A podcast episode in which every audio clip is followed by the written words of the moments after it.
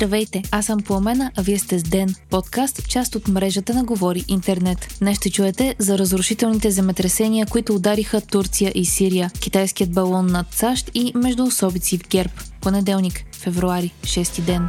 Земетресения с магнитуд 7.8 удари Турция и Сирия. Повече от 1700 човека са загинали, а ранените са хиляди, съобщават световните информационни агенции. Трусът е засегнал централна Турция и северо-западна Сирия и е усетен в Кипър и Ливан. Срутили са се хиляди сгради, а дълбочината на земетресението е почти 18 км. След първоначалният трус в понеделник сутринта е последвал втори с магнитуд от 6.7. А днес след обед, докато работници и доброволци са се опитвали да изтеглят оцелели от развалините, е имало още едно силно земетресение с магнитуд от 7.7. Броят на жертвите и размерът на щетите все още не са ясни, но турският президент Таип Ердоган е заявил, че само в Турция починалите са над 1000 души, ранените над 5300, а над 2800 сгради са разрушени. България ще изпрати два самолета Спартан в Турция с екипи на пожарна безопасност и защита на населението, съобщиха от Министерството на отбраната. Още 9 страни от Европейският съюз се включват с спасителни екипи, които да помогнат в Турция.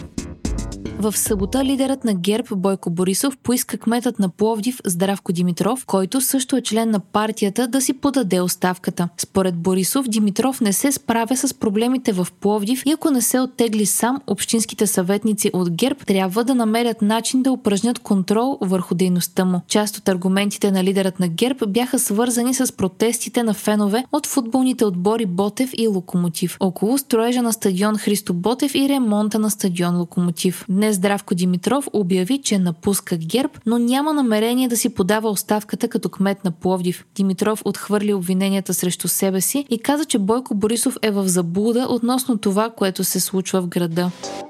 В събота американски изтребител свали китайския шпионски балон, който е прелетял над САЩ, съобщиха от Пентагона. Според американските власти балонът е използван за шпионаж, докато Пекин твърди, че става въпрос за метеорологичен балон, който по грешка се е озовал във въздушното пространство на щатите. По думи на министърът на отбраната на САЩ Лойд Остин, балонът е използван за наблюдение на стратегически обекти в континенталните части на страната. Сагата с балона предизвика напрежение между САЩ САЩ и Китай миналата седмица и доведе до това държавният секретар на щатите Антони Блинкен да отмени визитата си в Пекин. Президентът на САЩ Джо Байден е наредил свалянето на балона още в средата на миналата седмица, но военните са го посъветвали да изчакат докато балонът е над вода, за да не бъдат наранени хора и инфраструктура при свалянето му. В момента водолази на американския флот претърсват океана край бреговете на Южна Каролина, за да извлекат отломките на балона. Успешно извличане би им дало